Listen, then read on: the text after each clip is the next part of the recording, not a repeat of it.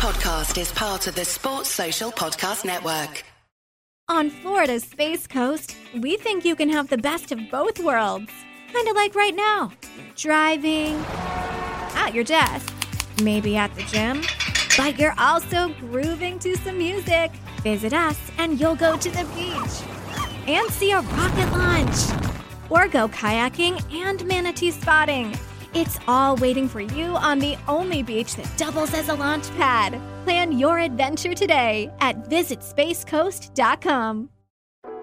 This is a Piccolo podcast production.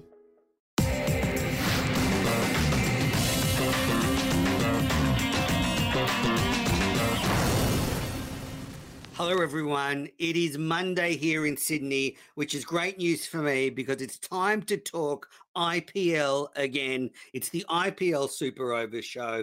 Welcome back to Cricket Unfiltered. I am Menners. I'm joined by, by my co host, Paul. Paul, what a week of IPL cricket!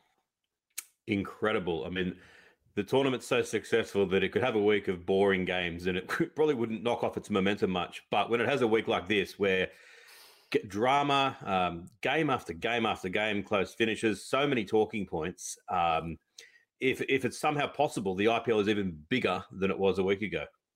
Um, so, for those who are tuning in for the first time to the IPL Super Over show or Cricket Unfiltered, either one, um, what we're doing for the IPL this season is we're doing a show once a week where Paul and I pick the six biggest balls of the week, the six biggest topics of the week, and that's our Super Over. Um, so we're going to, you know, Paul and I, it's a six topics. It's a action-packed super over. Uh, when I'm doing the notes, Paul, I write down Menners' balls and Paul's balls, uh, which out of context looks a bit strange. But um, I believe you have the first because ball. we've got the, three each. yes, I believe you have the first ball of the over. Yes, after that juvenile humour. Um, look, what I'm going to try to do the first ball is talk through quickly some of these close finishes, which is probably a pretty thankless task, given that – if you saw it live, you saw that with the full color experience, and this is kind of like a 1930s synthetic broadcast version of it. Uh, not that I'm going to go ball by ball, but the first one. Can, uh, can I just oh, say though? can I just say that what what is incredible about these results is the fact that they were basically consecutive in the same week. I mean, if the Big Bash had matches like these, they'd be saying, "Oh, that's the match of the summer," and you know, you'd have you'd be you know, you, but to have that all together is just incredible. So talk us through it. I, I should start, you know, um, Ravi Bishnoi comes in and bowls and, and with the, the pen on the paper and smack it like they used to do. Um, if that makes no sense to you, look up uh, Alan McGilvray, 1930 synthetic broadcasts. Anyhow, Royal Challengers Bangalore up against the Lucknow Super Giants. It was a, a few days ago, this game. Um, it was in Bangalore. RCB made two for 212, and it looked all over. Um, Lucknow weren't going well. Nicholas Pooran, 62 from 19, strike rate of 326, if you don't mind. Got it completely the other way around, where LSG um, had it in the bag. They lost a few more wickets, but they needed seven from nine. And uh, hit a six to tie the game. It's all over. But no, uh, he actually, in hitting the six, wheeled around and hit his own stump. So it's um, out, hit wicket, no six. Um, and it came down off the final over. Uh, they needed um, one to win with two balls and two wickets in hand. Second last ball, uh, it's belted down to Faf at long on, who almost drops a sitter but manages to catch it. So they need one off one. Unadkat's bowling. Um, Ravi Bishnoi, the non striker, uh, as you would kind of expect, moves well out of his ground as he comes into bowl. And this is what you train for. I mean, when you train for Mankad, this is the the first one you train. It's such an easy Mankad and he's reached across to the stumps and he's missed it. And so he was he would have been out by about a meter. He's thrown it at the stumps, which wouldn't have mattered because you can't get him out that way. Last ball then has to be bowled. Um, they scamper a bye. Dinesh Karthik fumbles it, and it's a one-run victory. And yeah, the, the talking points are just endless from that game. That last, that well, almost last ball is just incredible. The fact that he missed the Mankad attempt, I don't know how he missed it, but um, so that would have been a super over then. Uh, so mm. they wouldn't have won the game. Um, True. So they might have still lost, but yeah. incredible. And apologies for both of us saying man in that way. I know that um, it's kind of not the you're supposed to say run out at the non-strikers end. We don't mean anything by it. We just kind of naturally say it because it's, it's, sort of um, it's hard to erase from the from the vocab. Um, Next game, oh, my two boys, um, Green and David, were in at the end. So it was um, Delhi Capital against Mumbai Indians in Delhi. Uh, Delhi made 172. Mumbai always looked like they were going to get the runs, but then somehow kind of um, contrived to almost lose. They needed 18 from nine. Green and David hit a pair of sixes, and I'm like, yep, this is why you've got these guys in the side. But then in the final over, um, things get very, very tight. Um, David gets dropped. Um, then there's a really interesting moment. They need four off four and a wides bolt. So it's going to be four off three. But Warner, cleverly as captain, realizes that that's brushed the pad of um, of Tim David. So he reviews it and it gets reinstated. So it turns out to be a dot, dot ball. Anyway, comes down. They need two off the last ball. David sort of heaves it to long off and comes herring back for a second. Probably not the greatest throw ever from Warner. And David dives in and um, wins wins the game by a, a, a, couple of inches. So two another classics, last ball finish. Another last ball finish. Uh, yeah. So um, and it would have been pretty pretty embarrassing for someone like me who talks about David and Green all the time. If they'd managed to uh, lose that game from there, it would have been a bit embarrassing. then. Um, you, the final one I want to go into in, in detail. If you haven't seen the MS Dhoni show, it is something else. Every time Dhoni comes out to bat, the crowd um, I've just never seen anything like it in cricket. The level of excitement, sort of this awareness that this is right at the end of this most beloved player's career. Um, they they're already at a fever pitch, and when he comes out to bat, it just goes more. At this game, uh, so it's uh, CSK versus Rajasthan Royals. So Chennai Super Kings against Rajasthan Royals in Chennai, the home of um, uh, of of Dhoni's side. Um, incidentally, in this game, Ashwin, who now um, doesn't play for them, plays for uh, for Rajasthan was the man of the match against his um, old club. And Chennai Super Kings um, have lost the game. They did 54 from 18, three runs a ball, can't happen. But you've got Jadeja and Dhoni fresh at the crease. Dhoni hits a four and a six off Zampa. The crowd go berserk. It's not enough, though. 40 needed off 12. This is not going to happen. Uh, soon it's 38 from 10. And then Jadeja goes four wide, 6.6. So they get 19 off the over, 21 needed off the final over. Sandeep Sharma bowls. He's nervous. A couple of wides, a dot, and then Dhoni hits consecutive sixes. I would have given anything to be in the stadium for that. The the the, the noise must have been absolutely bonkers. Uh, they end up getting a pair of singles, and the, the fairy tale doesn't quite work out because Dhoni needs five off the last ball to win, four to tie, and can only get a single. But um, that was you know if you if you'd never seen a game of cricket before and you'd been you know you're an American who'd been told that it's just this gentleman's game that's really boring and then you'd gone and seen that I think you'd have got the shock of your life in a very pleasant way. What an incredible run of results and you're right the Dhoni show is um, quite incredible. I have to say, I have to eat some humble pie here, Paul. Going into this season, I thought it might be one too many for Dhoni, and I still think the back end of this season might catch up with him form wise. But it's been worth every moment to have him out there already, because just to see the reactions from the crowd. So it doesn't matter if he performs that well; it's kind of a bit of a, a farewell to one of India's greats. And I, I don't know why he's coming in at number number eight half the time. I think they might, he's, playing well enough to come in early and have a have, have a slog. Um, and one last thing, I won't even bother mentioning the next game, but they had another thriller the next night, but it, it was only the second last ball, so that's not that, that, not enough for us to talk about. But um, so so three last ball finishes, then a second last ball finish. yeah, so yeah, but it's it's just uh, it, it's been pretty thrilling stuff. All right, so I've got ball two, and I'm steaming in from the Randwick end, and I've got. I'm going to start. I'm going to go through the team power rankings for the week. So my team to watch this week and go through the top four. So um, after last week's show, the top four was the Rajasthan Royals, the Calcutta Knight Riders, Lucknow Super Giants, and Gujarat Titans. Well, Three of those teams have remained, but the Kolkata Knight Riders have fallen out of the top four and have been replaced by the Punjab Kings, who go into fourth. Uh, Gujarat Titans are third, Lucknow Super Giants are second, and Rajasthan Royals are on top. They've had a fantastic week. They won all three of their games. Um, Kolkata Knight Riders lost both of their games. That's why they um, fell out of the um, four.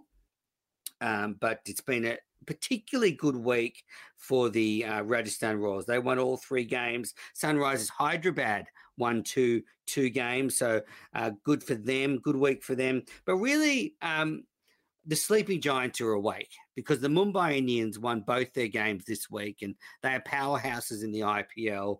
Uh, unlike the Delhi Capitals, who are in hibernation, the Mumbai Indians are on fire. I think they look good. They've got a great squad. So, look, I'm still going to give that my number one team for the week is the Royals for their three wins, but they just pimp, pipped out the Indians for their two wins. Um, and yeah, Delhi Capitals are on the bottom of the table with five losses.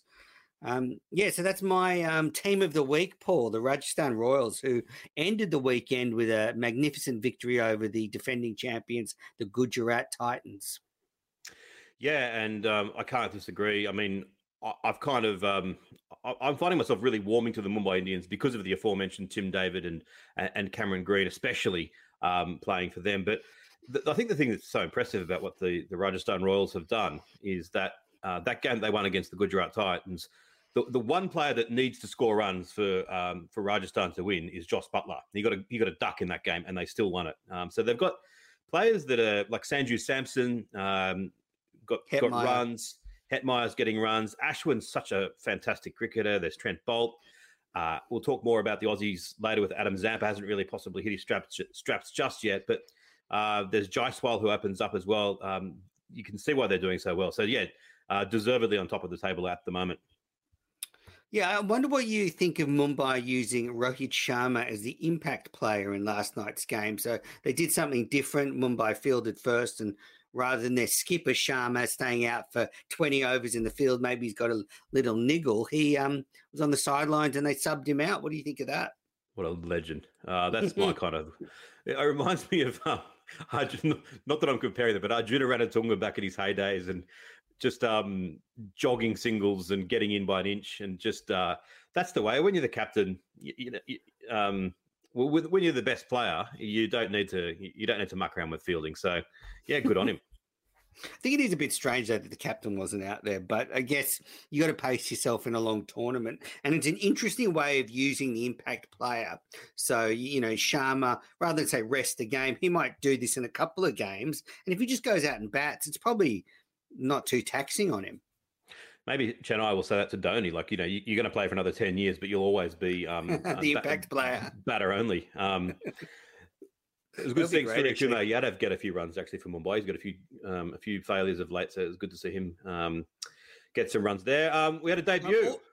Well, I just want to go through just just staying on ball two. I've just got some. Yep. We've got the power rankings. There's just been some notable power plays. So two centuries this week in the IPL. Harry Brook, uh, 100 off 55 balls, 100 not out of 55 balls for the Sunrisers versus KKR. He becomes the first player to score a century in the IPL and the PSL. And Venkatesh Iyer scored a century for KKR in their loss to Mumbai. Mind blown when I found out that was the first century for KKR since the very first game of the IPL when Brendon McCullum scored that 100. Unbelievable. 15 years. Yeah, and he got a massive 100, I think. It was like 100. Yeah, 150. 50 yeah, first, yeah, it was incredible. Um, I'm worried about Harry Brook as an Aussie that um, I it's hard to sort of be still in denial about him being the real deal. I think in one of our earlier podcasts, I was saying, yeah, he's had a great start to his Test career, but he's uh, his first class record is good, but it's not great just yet. I didn't write him off because I said he's a young player. That can change. But when I've looked into it mm-hmm. more, part of the reason his first class record's not so great is that he's kind of making his debut at like 17, 18. So, yes, I'm a bit. Um, it's exciting, but I'm a bit nervous as to what he's going to do to Australia in the in the Test series coming up. Same. All right, that was my ball. Royals team of the week. Okay, third ball debut, uh, and shows how the the um, the tournament has now got a bit of uh, longevity. That we've now had a father son combination playing. Wow. Now, um, you you, um, you want to set it up for me? Yeah, well, um, Sachin Tendulkar's son made his debut last night for uh, Mumbai. Arjun Tendulkar. Now, we've done this really smoothly. That um, fans of Arjun Tendulkar, uh, we're not actually going to talk about him. We've used this as just an opportunity. we thought, you know, we want to talk about Sachin, um, but as as a couple of Australians, some some memories of Sachin Tendulkar. This is, you know, very um, drawing a long bow, but um, I mean, it is significant. I mean, yeah, you know, it's been the it's it's dominated the back page of every paper in India. The fact that Sachin Tendulkar's son is playing in the IPL. I mean, um, you know, he only bowled a couple of overs, so look, it'll be hard for us to spend a whole ball on Arjun's performance. Um, but great, look, great to see him out there. I mean, it's. Um, I don't know if nepotism plays a part. You know, I don't know anything about that. But um, all I know is um, two overs. Hopefully, we see more. What are your memories of his father?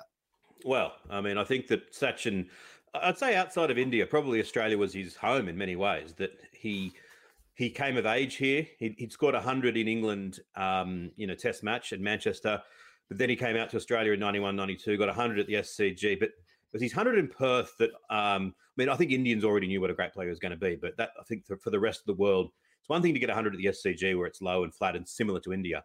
But to get 100 in Perth when the rest of the team failed against a very strong Aussie bowling pace bowling attack. So was that the 89 90 or 90 91? 91 91. 91 2. So that was yep. the season Shane Warne made his debut. Yes, it was. Yeah. And, um, and, and had been playing oh, before that. Like, I mean, he played in the 80s. And there's an anecdote of Dickie Bird um, about to umpire a one dayer between India and the West Indies, I think it was. And this little kid comes up to him and says, "Can I have your autograph?" And um, and Dickie Bird gave it to him and said, "What do you do? Shouldn't you be at school?" And and the kid said, "No, actually, I've been given the day off school because I'm playing for India." And he's like, "What?" it was like a 15 year old Sachin Tendulkar. I might have some of the details slightly wrong there, but a couple of my other favourite memories of Tendulkar.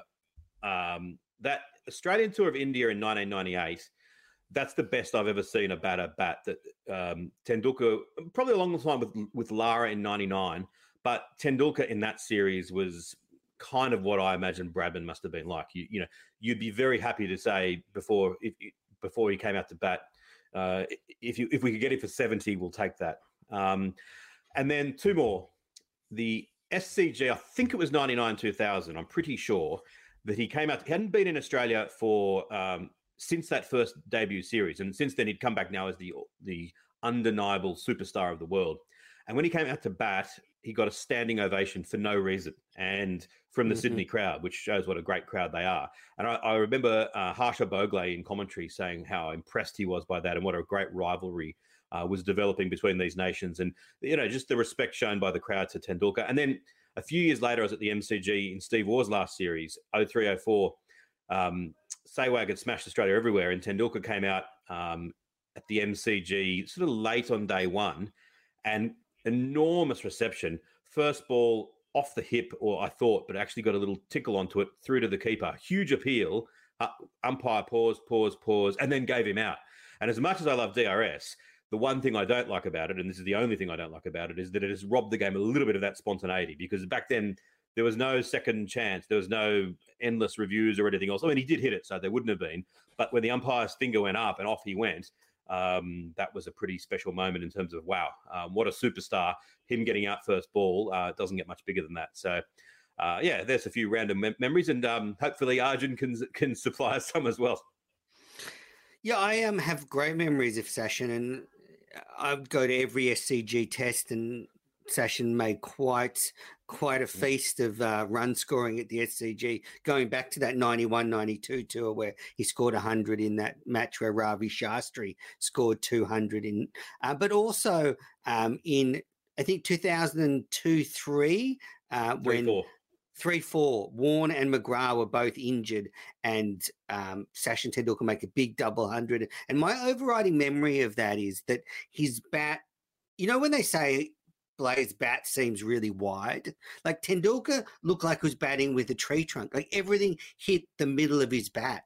Um, I mean, maybe that's because it was Brad Williams and Nathan Bracken bowling, but um, uh, he, he he just he had this beautiful straight bat, um, and everything seemed to find the middle of it. Um, and so it was, you know, at the SCG, he made, you know, I think three centuries, and they were all memorable. Um, the the one uh, memory I do have is of the '99 World Cup. There was a Super Six game, and I think it was um, uh, Australia batted first. Uh, I get, I'm getting my, I'm coming back from the lunch break with my uh, sandwich and a pint, and I had this big cheer, and McGrath's got Sachin out in the first over, so I missed Sachin batting in the World Cup. Um, so that's my other memory of Sachin. Yeah, I remember right. that. Yeah, that was uh, yeah, good memories. Good memories. That was at the Oval.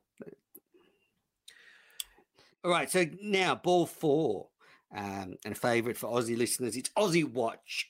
What are the Aussies doing? And one Aussie in the, the with the blowtorch on him is Ricky Ponting. Uh, Virender Sehwag, who mentioned before, said that Ricky Ponting should take the blame for Delhi's horror 0 5 start. This is uh, quote. I feel Delhi has reached that point where they are confused about what they should do to change their fortune. You have to say, Delhi look really uh, just all over the shop. Yeah, um, I, I mentioned uh, that I kind of got a soft spot for Mumbai because there are so many Aussies in there, but I've certainly got a soft spot for for Delhi as well because I hate seeing um, you know Ricky Ponting not doing well. Um, i- you know, it's a, it, th- there's still time left in the season, although it's starting to run run out pretty pretty quickly. They'd have to do something um, pretty rapidly. But and we'll talk about David Warner as well. But you know, Prithvi Shaw just looks well out of sorts. Um, Mitchell Marsh hasn't yet exploded. Manish Pandey seems, I don't know, he's he got some runs uh, of late, but uh, he's not someone that really strikes fear into the opposition. And they've got Nortje with the ball and, and Axar Patel, you know, I think he probably should bat up a bit higher the way that he's batting. But uh, it's partially a mark of how good the IPL is that you look at their side, it's still a very good side on paper, but that when you compare it to some of the other sides, you know, some of them have got seven or eight match winners just lining all the way up. They've got a few too many players there that you look at and say, if I was an opposition player, I wouldn't be all that fearful of them. The batting's just been awful. Mm. And I don't know if you can blame Ponting for poor batting. It seems like they haven't been that um, aggressive and they have been a little bit, I guess, timid. That, you know, the one thing that seems to be a feature uh, of the IPL is most of the teams just go out there and just really, you know, pin the ears back and give it everything and it's hit or bust. They all back themselves. And we've seen like high scores. Like, you know, it's a stupid tactic to think you can nud, nick and nudge your way to 160, 170 and defend it. I mean, there's been so many high scores. You've got to just look for boundaries. Um, so, yeah, Ponting in the blowtorch. Trevor Bayliss, he's the coach of the Punjab, Kings. They've had a good week um, in the top four. Um, other Australians, David Warner, it's been a rough week for him 51 off 47 balls against Mumbai, and then 19 off 13 against RCB. I thought he looked better against RCB, Paul, but he hasn't been able to get going, and his the batting around him's been so poor. It's been very difficult for him. Yeah, it's a strange one. I mean, he's hit 31 fours and not a single six in the tournament. And you think back to that first game that he played for Australia 2008, 80 odd thousand at the MCG when he belted South Africa everywhere. He just doesn't look like that player anymore, yet he's still playing nice shots. And I, I don't know, um, you know, he's playing in and around that. He's, he's, he's having some frustration, but um, I, I'm not sure why he's not more aggressive. Yeah, I don't think he's far off actually putting together some good performances. And I sort of think that's the way I can imagine the way Ponting and Warner set the team up. I can imagine them saying in the dressing room, got to get partnerships together. So, you know, when they're losing wickets all the time, Warner's probably thinking, well, what do I do? Because our whole mantra is build partnerships. That's how you dominate. So, yeah, it's just Yeah. all over the place. Um, And I mean, some might argue that's sort of almost an old-fashioned um, notion that some of these teams, as you said, that they're they can be five or six down and they just keep on going, and and sometimes it works for them. Um, so I'd be rather. I mean, you're right. Warner's averaging 46 um, at a strike rate of 117, so he's certainly not uh, batting terribly, but he's getting plenty of runs. So um, yeah, I just like to see him take the foot off the brake, off the uh, you know, go for it hard. Mitch Marsh, uh, uh, back bowling, two for 18 in the same game for Delhi. So, really nice to see him bowling. He's been out all summer, but for Australia's chances, that's very good. Jason Behrendorff, three for 23 in one match for Mumbai Indians this week against Delhi, and Riley Meredith, two for 34 that in the same match. So, the Aussies doing well. One player that stood out for me this week was Matt Short, who's who made his debut for the Punjab Kings. He's he's batted three times. He was out for one in the first knock, but then he made 36 off 24 and then 34 off 22. Sorry, 36 off 24, 34 off 22. So two starts for Short. He'll probably be disappointed he didn't convert one of those into a big score. But Paul, he impressed me. He looks good. He doesn't look out of place. No, it's it's a great story. He looks really good. a little bit um, depressing to see him get completely bamboozled by uh, Rashid Khan Rongan in the first of those innings. Um, it's kind of like Australia. That's what Australians do. We, we just don't handle spin um, very well at all.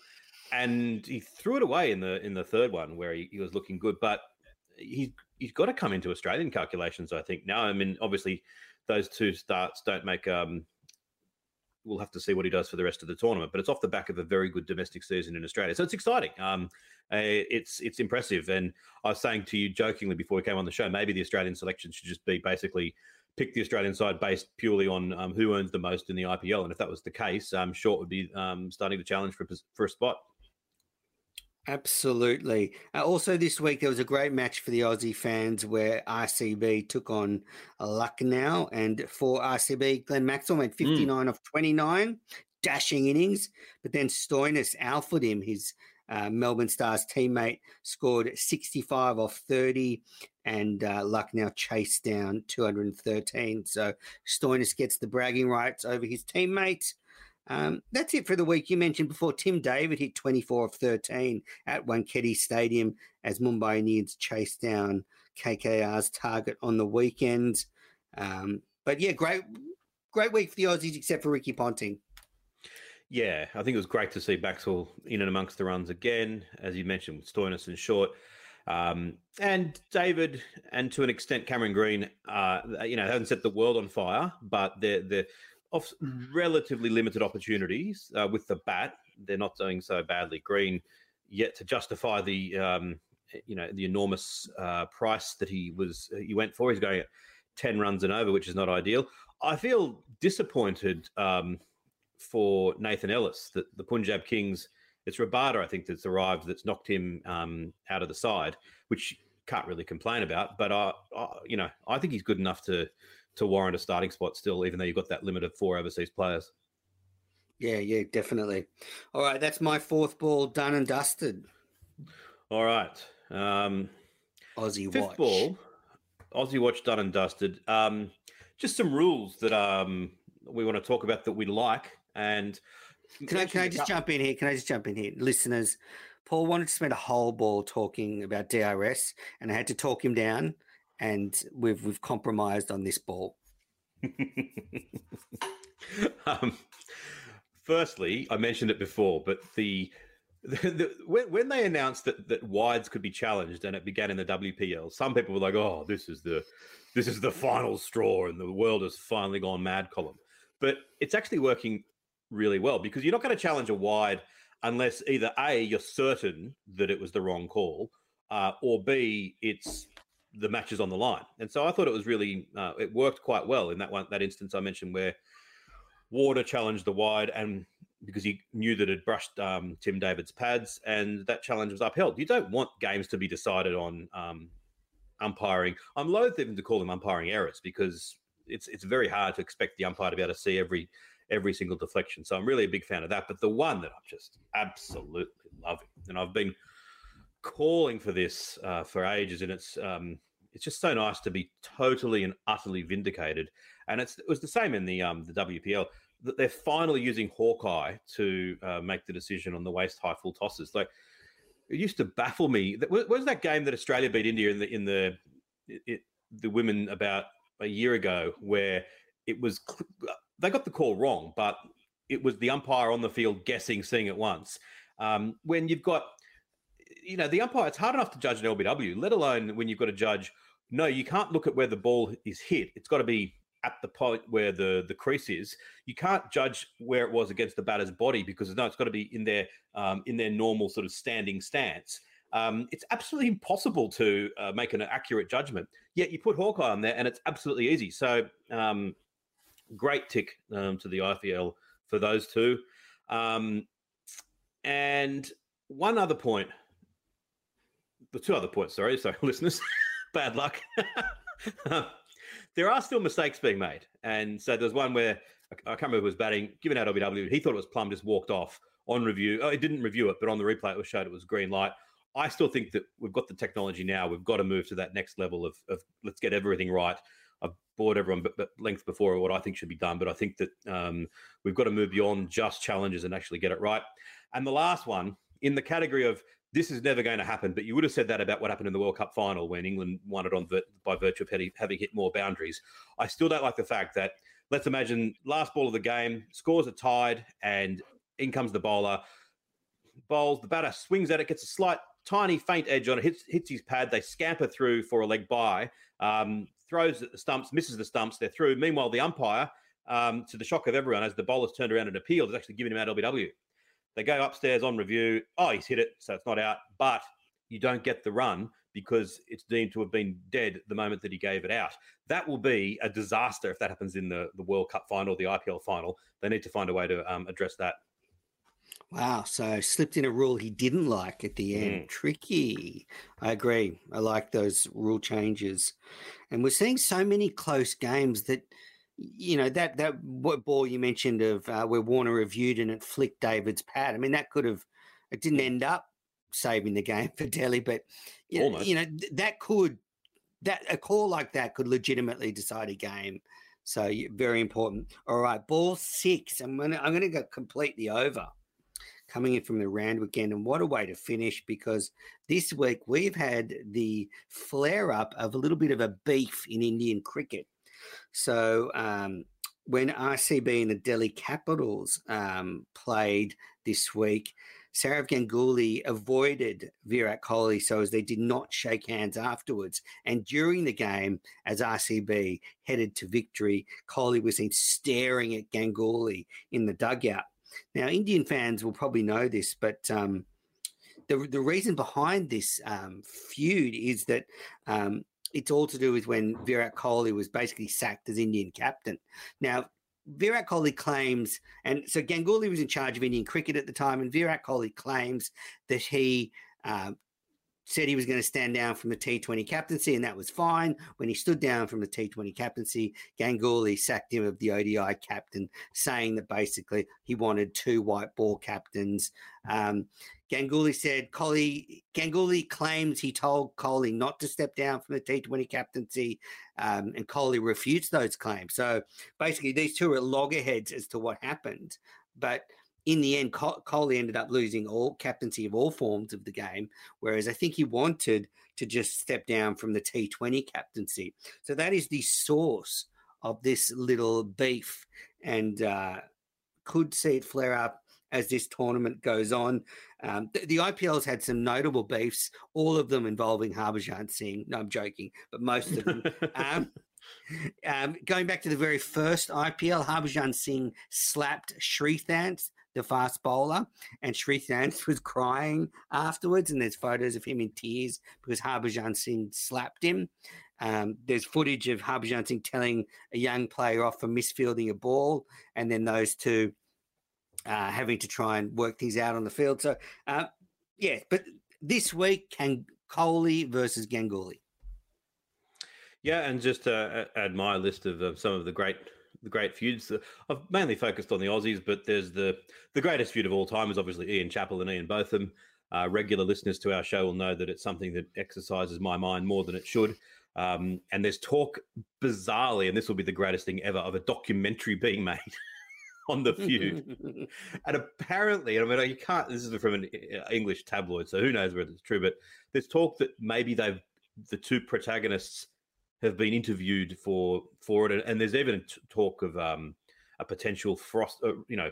Uh, a rapprochement between the two, if that's how you pronounce it, that the feud could end. I mean, if, if that feud ever ends, Menners, we've, we've got to celebrate. We're going like, you know, 10 week 10 days in vegas or something to celebrate um, well, maybe they should go and play in the ipl because that's where all feuds go to die i mean you know you look at um, ponting and ganguly played together harbhajan singh and matt hayden played together get them on an ipl, IPL yeah, team absolutely true yeah I, I, I, over, over 80s well, that's a bit harsh on um, both of them, actually. I think Chappell is uh, turning 80 this year. I, saw, um, I, I, was I was close to both of them in the lunch area last summer, and yes, I don't know how many overs he could bowl, judging his fitness. Um, so some of the other great feuds: Bradman and O'Reilly, Bradman and Fingleton, Bradman and Richardson, Bradman and Ian Chappell. I should have Um, known. for all of those, they're a bit overdone, except for all, and it was more the others disliking Bradman than Bradman disliking them. And there's a bit of a subtlety to it, but we won't get into that now. The saddest one was Shane Warne and Steve Waugh. I always hoped that that would be um, resolved because I think that uh, it could have been. Um, then there's Shane Warne and John Buchanan. I don't think that was ever going to be resolved. Um, Clarke and Katich was an absolute uh, box office at the time. uh, do you remember? Go on, sorry. No, just the, the funny thing is, uh, recently there was a big news story in Australia where Michael Clarke was embroiled in a controversy on the Sunshine Coast of Australia, where there was footage of him and his girlfriend and other media celebrities. And then when that story blew up on Twitter, Simon Katich was trending at the same time because everyone was tweeting, "Well done, Katich." um, do you remember the Darren Lehmann and Brett Geeves one? That was an obscure Oh one yes, yes. from a couple of years ago, where Brett Geeves had a was criticizing selection policies, and Darren, Darren Lehmann just tweeted out something like, "Well, you, weren't- I don't care what you say because you weren't a very good bowler." To which Geeves then put up the statistics of all the games he played against Lehmann and basically had him as his bunny. And to to, to be fair, Lehmann kind of acknowledged it was a pretty good, um, you know, that it was a pretty good comeback. The last one was the one of the strangest ones of all was Kim Hughes versus Dennis Lillee and uh, and Rodney Marsh. That they were still friends. I think they still would go for beers together, but Lillee, Lillee and Marsh just had the opinion, probably correctly, that Hughes shouldn't have been made Australian captain. That it should have been Rod Marsh, and so they decided just to take it out on him by every time Hughes came into the nets, um, they would, Lillee would seek him out and just bowl bouncer after bouncer. But apparently, Kim Hughes just didn't back down. He would he would deliberately walk into the net that Dennis Lillee was bowling in, knowing that he was going to get bouncer after bouncer after bouncer. They made his life a living hell. But Hughes would then walk out and you know, all right, boys, we're going to have a beer together, and they'd have a beer together or something. You know, um, one of the weirdest feuds um, of all time to conclude the final ball of the over. Unless you had anything else to say, Menners. Well, no, no. I mean, I was just thinking though, are there any great feuds at the moment? I mean, has this, you know, all this franchise cricket kind of just softened some of the the feuds in international cricket because you play together, you've got mutual friends. Eh, I just wonder if it's taken a bit of the sting, which is not a bad thing. I heard Jimmy Anderson on his cricket podcast this week saying that he still likes to hate the opposition a little bit. He doesn't, you know, he likes to actually have that sort of burning hate. Uh, so maybe he's a bit old school. I like it. Yeah, I mean, Fred Trueman used to um, didn't he used to pop his head into the dressing room uh, of the opposition beforehand and say something like, "I'm going to take nine wickets today, so you losers got to do a raffle to find the one I don't get," or something like that. Um, I think there's a bit, a bit more swearing in there and a, a vastly better Yorkshire accent. Um, um, yeah, Are there any uh, major feuds at the moment? Well, not. I mean, there's Kevin Peter. He's retired, but Kevin Pietersen had a few um, with Eoin Morgan, I think, and with um, Strauss. Kohli Um, Sharma. What about um, what about uh, Alex Hales? Um, Alex Hales and all of England cricket. Yeah, that's true. Alex Yes. Hales and Eoin Morgan in particular. Yeah, so um, Not many. Not many. Thank No. thank you to Sa- Th- Sarav and uh, Kohli for keeping it going. yeah, no, but I agree with you. It's um, it, you need a little bit of that sort of thing. All right, now we've got some just the three quick comments here. Let's just bash through them before we end this. Uh, Mr. Chatterjee, should cheerleader should cheerleaders be introduced in the World Test Championship final and Test cricket in general? Absolutely not. I agree with you 100%. They should be removed from the IPL. They're ridiculous. Uh, nothing against the people involved, but the IPL is too big a tournament to have that level of, um, you know, it's that's like something out of the 1980s. The cricket's good enough; it doesn't need it.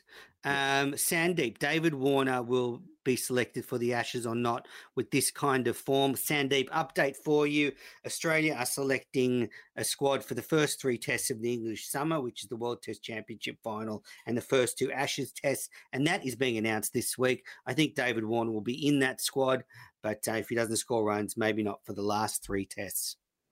Yeah, I think he will be, and it, is a bizarre sort of thing with his form that uh, if you if you showed someone from yesteryear um, his numbers, that's I think he's batting brilliantly. He's, he's Mm.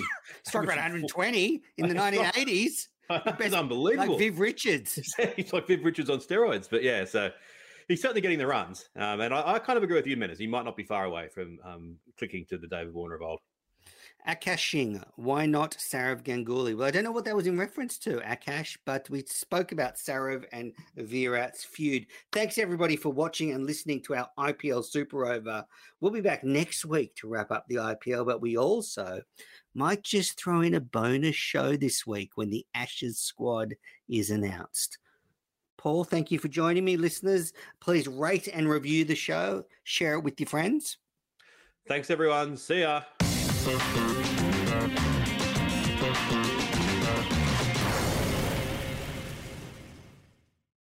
On Florida's Space Coast, we think you can have the best of both worlds. Kind of like right now driving, at your desk, maybe at the gym, but you're also grooving to some music.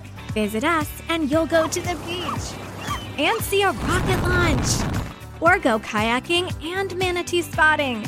It's all waiting for you on the only beach that doubles as a launch pad. Plan your adventure today at visitspacecoast.com.